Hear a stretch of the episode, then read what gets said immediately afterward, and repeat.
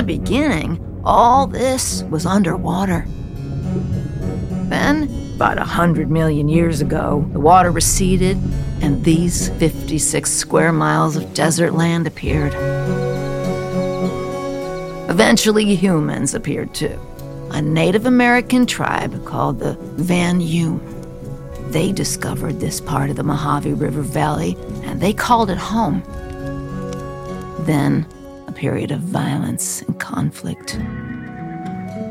In 1542, the Spaniards showed up and claimed authority over the land and its people. But as you will soon see, when it comes to this place, things don't often turn out the way people expect them to. Other Europeans showed up and told the Spaniards that this land was theirs. They said it was God's will, of course. Blood was shed, treaties were made and broken, borders were drawn and redrawn. More violence. Eventually, the dust settled, and these 56 square miles were nestled inside a much bigger piece of land with a new name California.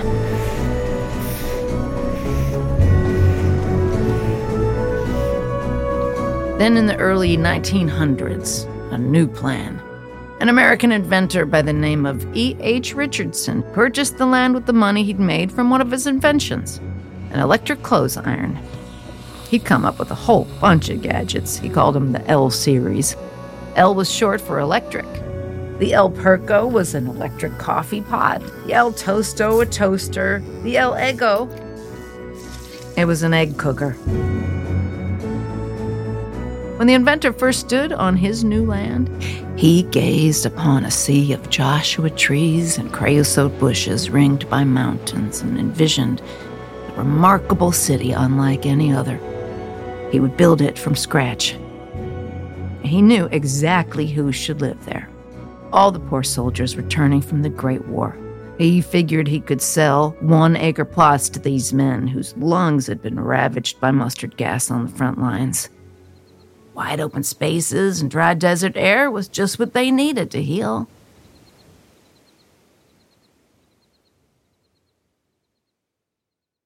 Curious thing, though. Richardson's dreams never came true.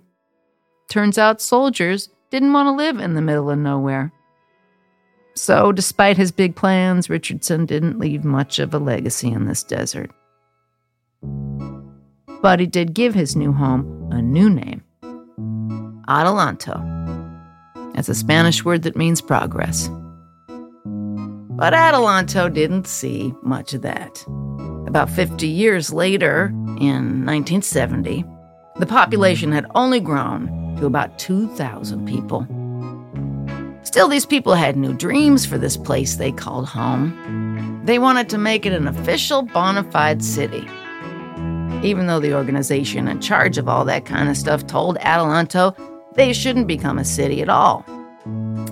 Well, they went ahead and made themselves into a city anyway. Now, some might say that was a foolish thing to do.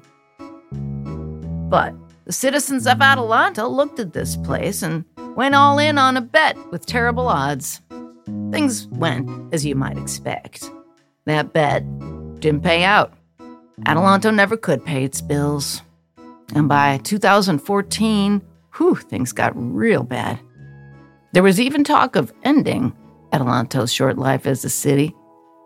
But then a new man showed up with a big idea how to save the town. I suppose that's where our story begins. From Crooked Media, this is Dreamtown, the story of Adelanto. I'm David Weinberg. Chapter 1 Bug's Plan.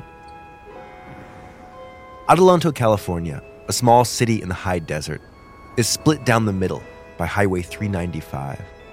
And when you drive into town, you're greeted by a huge sign with Adelanto's motto The city with unlimited possibilities.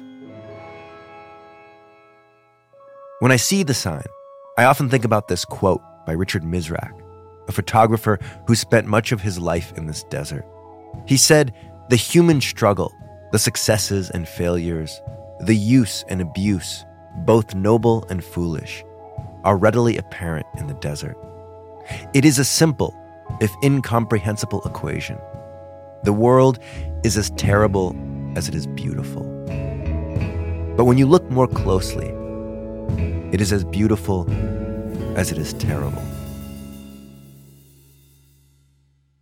I've been a reporter covering Southern California for the past decade, and I've spent a lot of time in Adelanto, a city that's often referred to as a bedroom community. Hardly any of the roughly 30,000 residents work in the city. There aren't many jobs in town. There's not much of anything, really. A handful of industrial businesses, some prisons, a few local restaurants, some liquor stores and churches, and one grocery store. And that's about it. Don't get me wrong, there's a lot to love about Adelanto, but only if you appreciate emptiness and heat and high winds and the slow pace of small town desert life. I didn't like it. This is Stevana Evans. She moved here from Riverside, California when she was 10 years old. You know, typical kid. Uh, had to leave all my friends and, and, and come to this city that appeared to have nothing to do, to come here where there was pretty much nothing. Everything was kind of far away.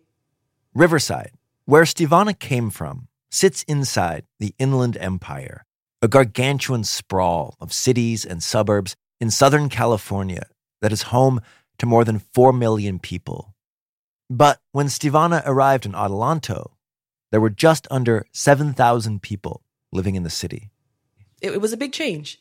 Yeah. What did you do for fun, like as a ten year old in Adelanto? Uh, well, we rode our bikes a lot. Uh, there was a big dirt hill. We used to fork, which was fun. we What's forking? uh, whoever started it would go to Costco and buy a pack of forks, literal like plastic forks, and we would fork one person's yard, literally with hundreds of forks. So they'd come out and their yard would be all jacked up, and then they'd have the forks to go to the next house, and we just boring life, I guess. I don't know. Since its founding, Adelanto's population had been overwhelmingly white. When Stevana and her family, who are black, moved to the high desert in the mid 90s, they were part of a larger demographic shift, not just in Adelanto, but in exurbs and suburbs all over the country. People of color who were priced out of bigger cities found themselves migrating to smaller, more remote towns like Adelanto. As a result, these towns that were once mostly white became more diverse. you know, for me, it's, you know, the, the negative connotation that people have when they talk about Adelanto. It's at a, at a ghetto and all these negative things. And it's like, I've lived here forever and I've never had any of these problems that you speak of. So let's keep it real. One of the reasons Adelanto hasn't always had the best reputation is that it was known as a prison town.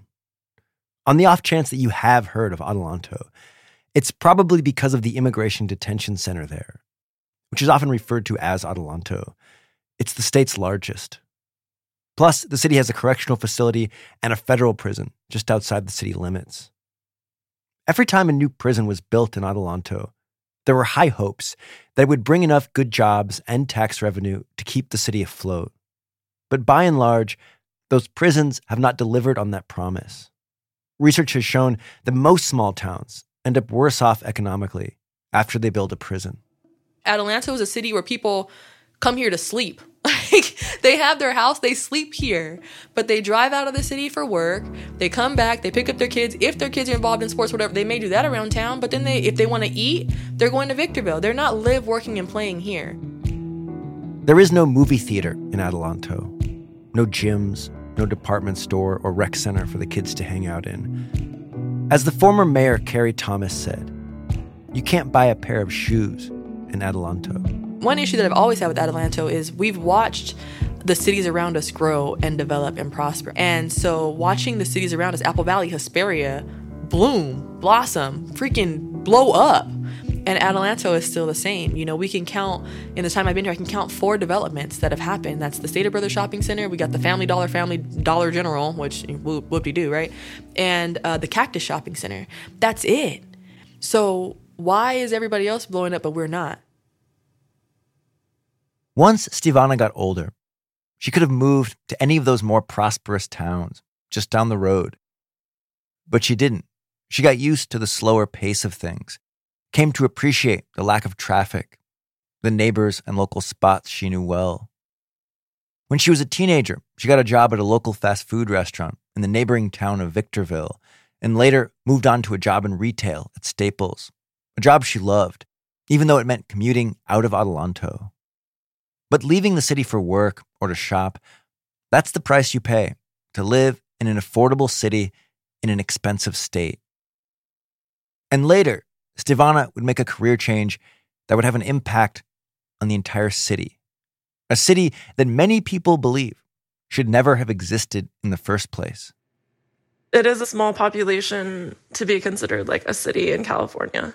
This is Brooke Self, a reporter who covered Adelanto for the Victor Valley Daily Press. And if you dig into the history of the city, there was this commission board called LAFCO in California that I guess approved the incorporation of cities. And they had recommended that Adelanto not even become a city. They didn't think there was enough tax revenue there, enough population.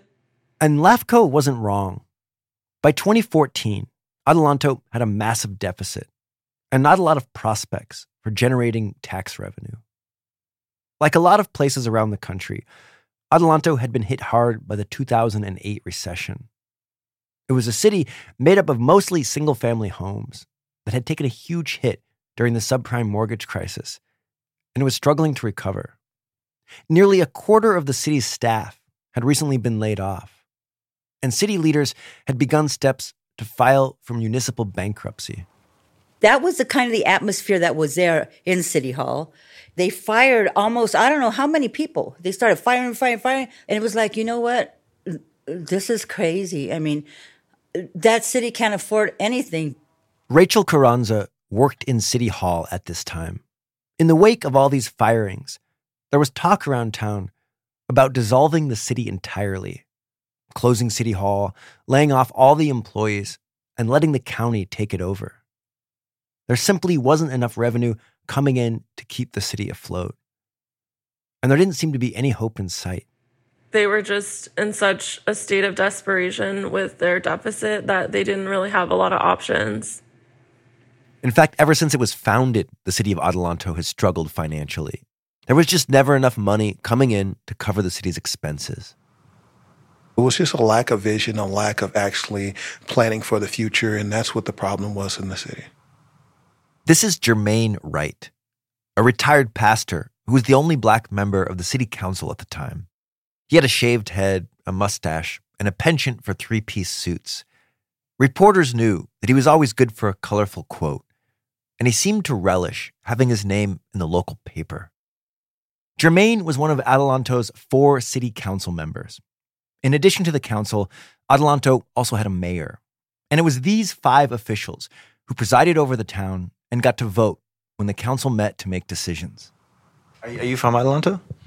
No, I'm originally uh, from LA County. Um, I uh, born and raised down in the Monrovia Duarte area uh, in LA County, um, and then I spent ten years in Michigan. Uh, I moved here in uh, 2009.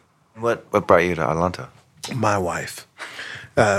We were finishing up our time in, in pastoring in uh, Michigan.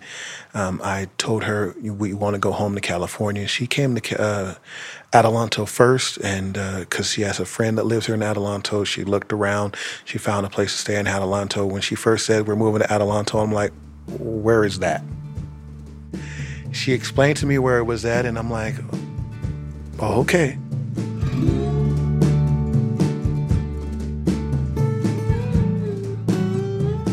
As soon as he moved to Adelanto, Jermaine jumped right into public service. He ran for a spot on the school board and for a seat on the city council, and won both. One of the big issues back in 2012 was the city budget. The city of Adelanto, when it was incorporated, did not have a, a large enough tax base to actually make it work. Um, and they never did anything to actually get a tax base to, to move forward. As a city council member, Jermaine had some success leaning into Adelanto's prison industry. He renegotiated the city's contract with Geo Group, the private company that owns the immigration detention facility. He got the city a few more cents per prisoner per day. But the new revenue the city squeezed out of the private prison company was a drop in the bucket compared to what was needed to balance the city's budget. So in 2014, Jermaine decided that in order to fix things properly, he needed more than just a city council seat. He would run for mayor, which wasn't necessarily a risky move on his part. If he won, he'd become mayor. If he lost, he would remain a city council member. And it was in the midst of his mayoral campaign that Jermaine met the man who would challenge both the future of Adelanto politics and eventually be a part of a scheme that would change Jermaine's life forever. This chance encounter happened when Jermaine was driving near his home, and he noticed a white guy with long gray hair and a big, scraggly beard. And this stranger was messing with one of Jermaine's campaign signs. So Jermaine pulled over to investigate.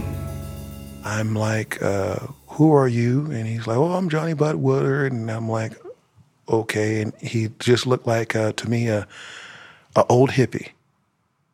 Johnny Bug Woodard Jr. told Jermaine that he was running for city council in the upcoming election. There were two seats up for grabs, and Bug had his sights on one of them. When they met that day, Bug claimed he was putting up one of his own campaign signs when he noticed that Jermaine's sign was broken, and he was simply being a good Samaritan by fixing it for him. Yeah, I think I was fixing his sign, maybe. We came up to each other. He was on the campaign trail, I'm on the campaign trail. Bug was relatively new to politics. This was his first run for office, though he had been a board member of the High Desert Tea Party. As Bug and Jermaine got to talking, Bug laid out his political platform, which was pretty radical for the time. Bug had taken a look at the city's dire financial troubles and realized that something needed to be done. And then I decided, you know what? Let's do a little little research on this. I got on old Google. I did a little googling, and I found out the secret. The secret, according to Bug via Google, was marijuana. Specifically, marijuana cultivation. And at this time, that was a radical idea. No city in Southern California had ever legalized commercial weed cultivation. According to Bug, it would be a way for Adelanto to get into the black without having to cut spending or increase taxes, like the other council members at the time were proposing. But Jermaine was against the plan. Well, I'm a retired pastor. Um, so on the uh, the Christian side, I had a real hard time with the doctrine that I've gone through throughout my life. As much as Jermaine was against Bug's plan, he wasn't all that worried because he felt that Bug's chances of winning were slim at best. Yes, California voters had legalized marijuana for medicinal use 20 years prior, but commercial cultivation and recreational use were still illegal in the state. And the reality was that the vast majority of cities and counties in California, including relatively conservative Adelanto, did not want pot being grown or sold in their community. It would take a pretty savvy political operator to pull off Bug's plan in this part of the state. And Jermaine's first impression of Bug was that he did not have the political knowledge or skill to make that happen. I remember he goes, You ain't got a chance in hell now. it's good luck. I went, Well, good luck to you too, Jermaine.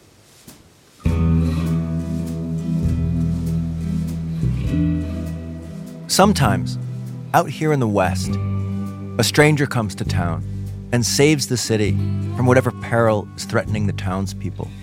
And sometimes, a stranger comes to town disguised as a savior, but turns out to be just another grifter. Bug and Jermaine represented two very different ways of doing things.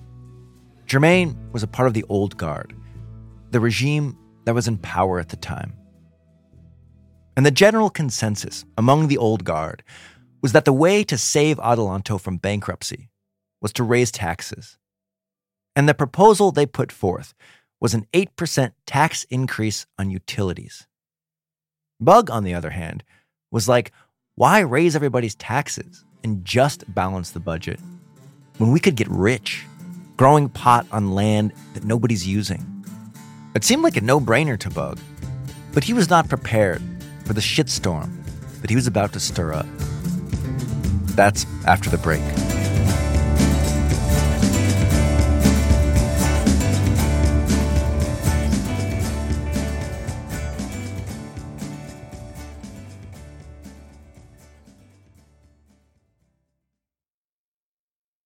One thing I'm always curious about when I meet people in Adelanto is how they ended up here. This was a question I asked Bug when we met. And it turns out his move to the high desert was driven by two things cheap housing and spite. I ended up in Adelanto from a challenge from a very rude, obnoxious lender that said, Oh my God, you only have $800 a month coming in? You can't afford anything in California. He so You might as well forget that. Maybe you're lucky if you can go rent someplace. I'm like, Well, I couldn't believe how snobby it was. When that guy was that rude, screw that dude. I said, Let's go see what we find. At the time, Bug was living in a 66 Chevy van. I lived in the van in the barn out back uh, because me and my ex, we had a little falling out. I uh, formed rock bands. I managed rock bands. We played in the local nightclubs there. You know, it was those were happy times. None of Bug's bands ever made it big, but he did manage some pretty promising acts. Maximum Force was one of the hottest bands in San Luis Obispo. We were all loadies back then, you know? It's like part of the status quo. It was all, a normal way of life, you know? Bug says he doesn't smoke weed these days. But back in the day, he was a big partier, and doing drugs was just part of the lifestyle. That's how he earned the nickname Bug. He had some friends who sold weed, and he got a tip that they were about to be raided by the cops. So I frankly uh, gave him a little heads up. Anyways, they told my whole circle of friends, hey, the guy's name is Bug, because the bug in the phone man has saved our butt. So back to the story of how Bug ended up in Adelanto. Despite his happy times living inside a van, inside a barn, he and his girlfriend decided that they wanted to buy a house. That's when they talked to that lender who told them they couldn't afford anything in California. Eventually, they ended up in Adelanto. I said, We like that house. So I go back to my lender, a bonehead by the name of Winston. Bam, bam, bam, bam, the house was ours. Bug was moving from the laid back city of Pismo Beach, where it wasn't uncommon to smell weed drifting through the air, to Adelanto, a small desert town where the political climate was very different. Here's reporter Brooke Self again. The high desert in general is very politically conservative. Like California is a blue state, but the high desert is very red, pro guns, pro military. Since then, the high desert has become less red. But back then, Bug had his work cut out for him in terms of campaigning on a platform like the one he was proposing. And Brooke says the reactions to Bug among her colleagues at the paper were all pretty much the same. What is this guy doing? Like, he's kind of a joke. What was this guy doing? Bug's campaign didn't seem to make a lot of sense.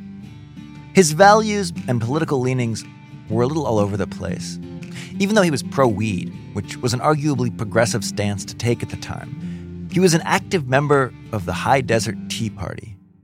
He was a guy who loved to go grocery shopping with a firearm proudly displayed on his hip. And it was clear that he was a staunch conservative, at least in that way.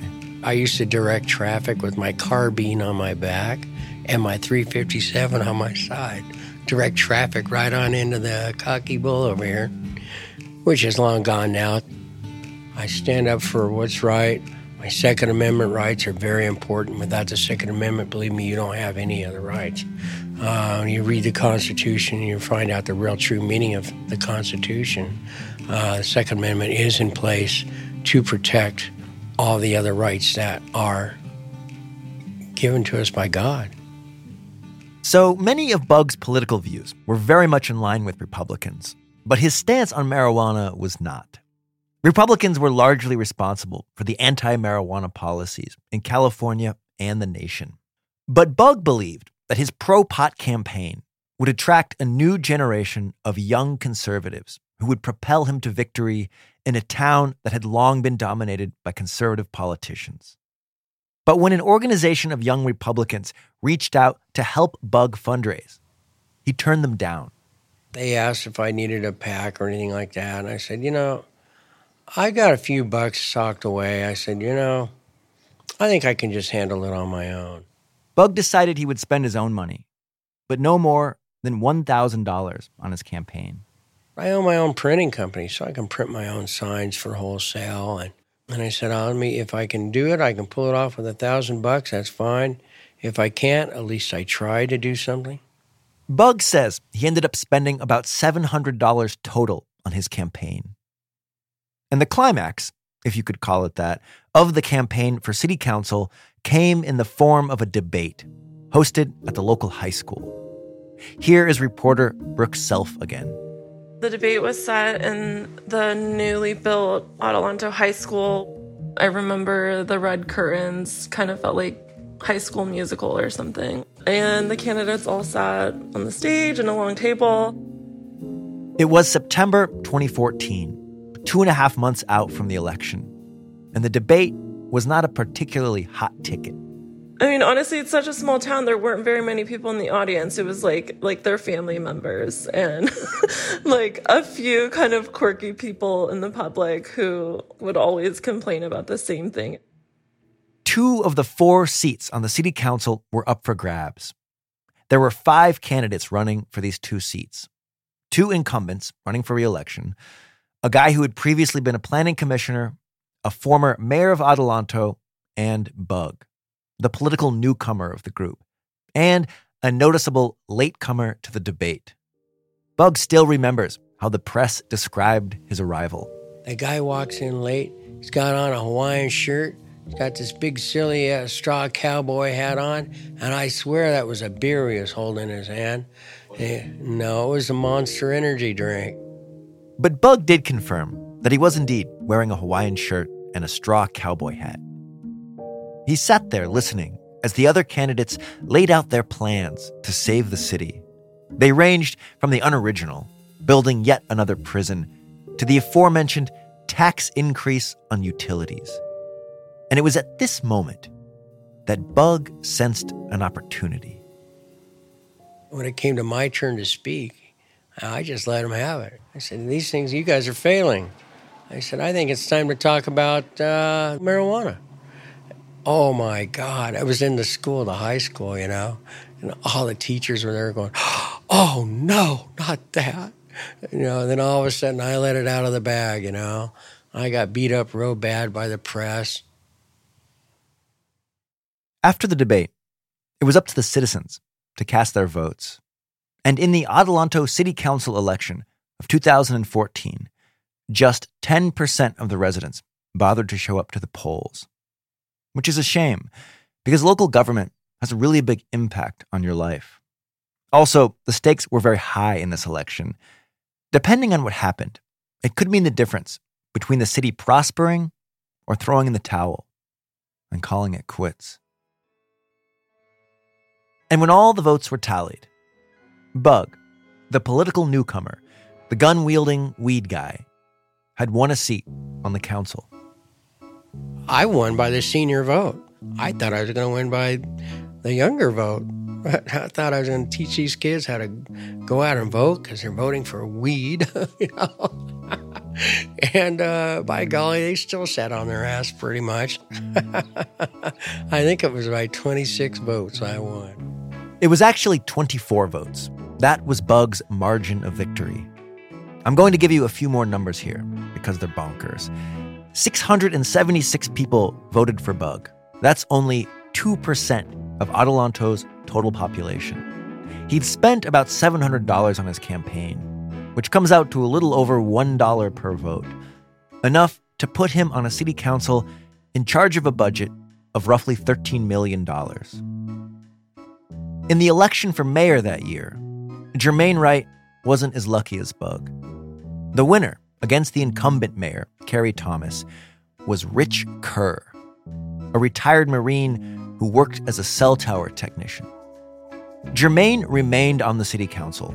So, To save Adelanto from the brink of bankruptcy, the ex Marine, the former preacher, and the right wing hippie would have to work together.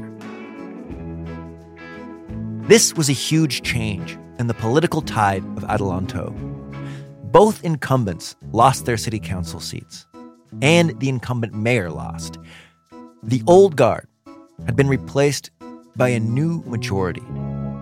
And this new council was about to take Adelanto in a different direction. The city was about to blow up in a very big way. I don't think anyone expected just how crazy things would get in the months and years ahead. The money that would pour into this small desert town, the celebrities, professional athletes, a Russian oligarch, and eventually the FBI. I seen that duffel bag of money come in, and it didn't go to the bank. And I knew that cannabis was going to become just absolutely a fucking battleground for the wealthy. It's a story about what happens when people with a half baked idea suddenly find themselves in power. The wheels are in motion. Ain't nobody getting in the way. You know, I don't care if you're the sheriff, I don't care if you're the governor, I don't care who you are.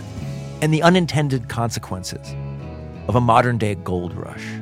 To developing news, the FBI served several search warrants this morning in Adelanto. According to the Victor Valley Daily Press, agents raided City Hall and the mayor's home. And of picking up the pieces when everything comes crashing down. What is the city budget like these days? you funny. So it is just a bunch of made up numbers that they pulled from God knows where and put into a book and called it a budget. And I'm like, what the hell? Who approved this? So it's deep. That's this season on Dreamtown, the story of Adelanto.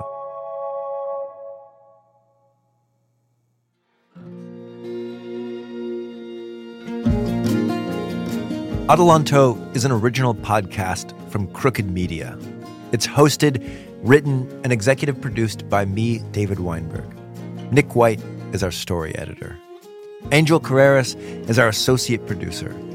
Sound design, mix, and mastering by Brendan Baker of Phenomophon. Our theme song is by Icarus himself, and our original score is by Eric Phillips. Fact checking by Amy Tardif. Additional production help from Inez Maza, Sydney Rapp, and Kobe Copeland. Thanks to Betsy Zyko for narrating portions of the show. From Crooked Media, our executive producers are Sarah Geismer, Katie Long, and Mary Knopf, with special thanks to Allison Falzetta, Lyra Smith, Andrew Leland, Richard Parks III, Shocker Molly, and Katya Epikina.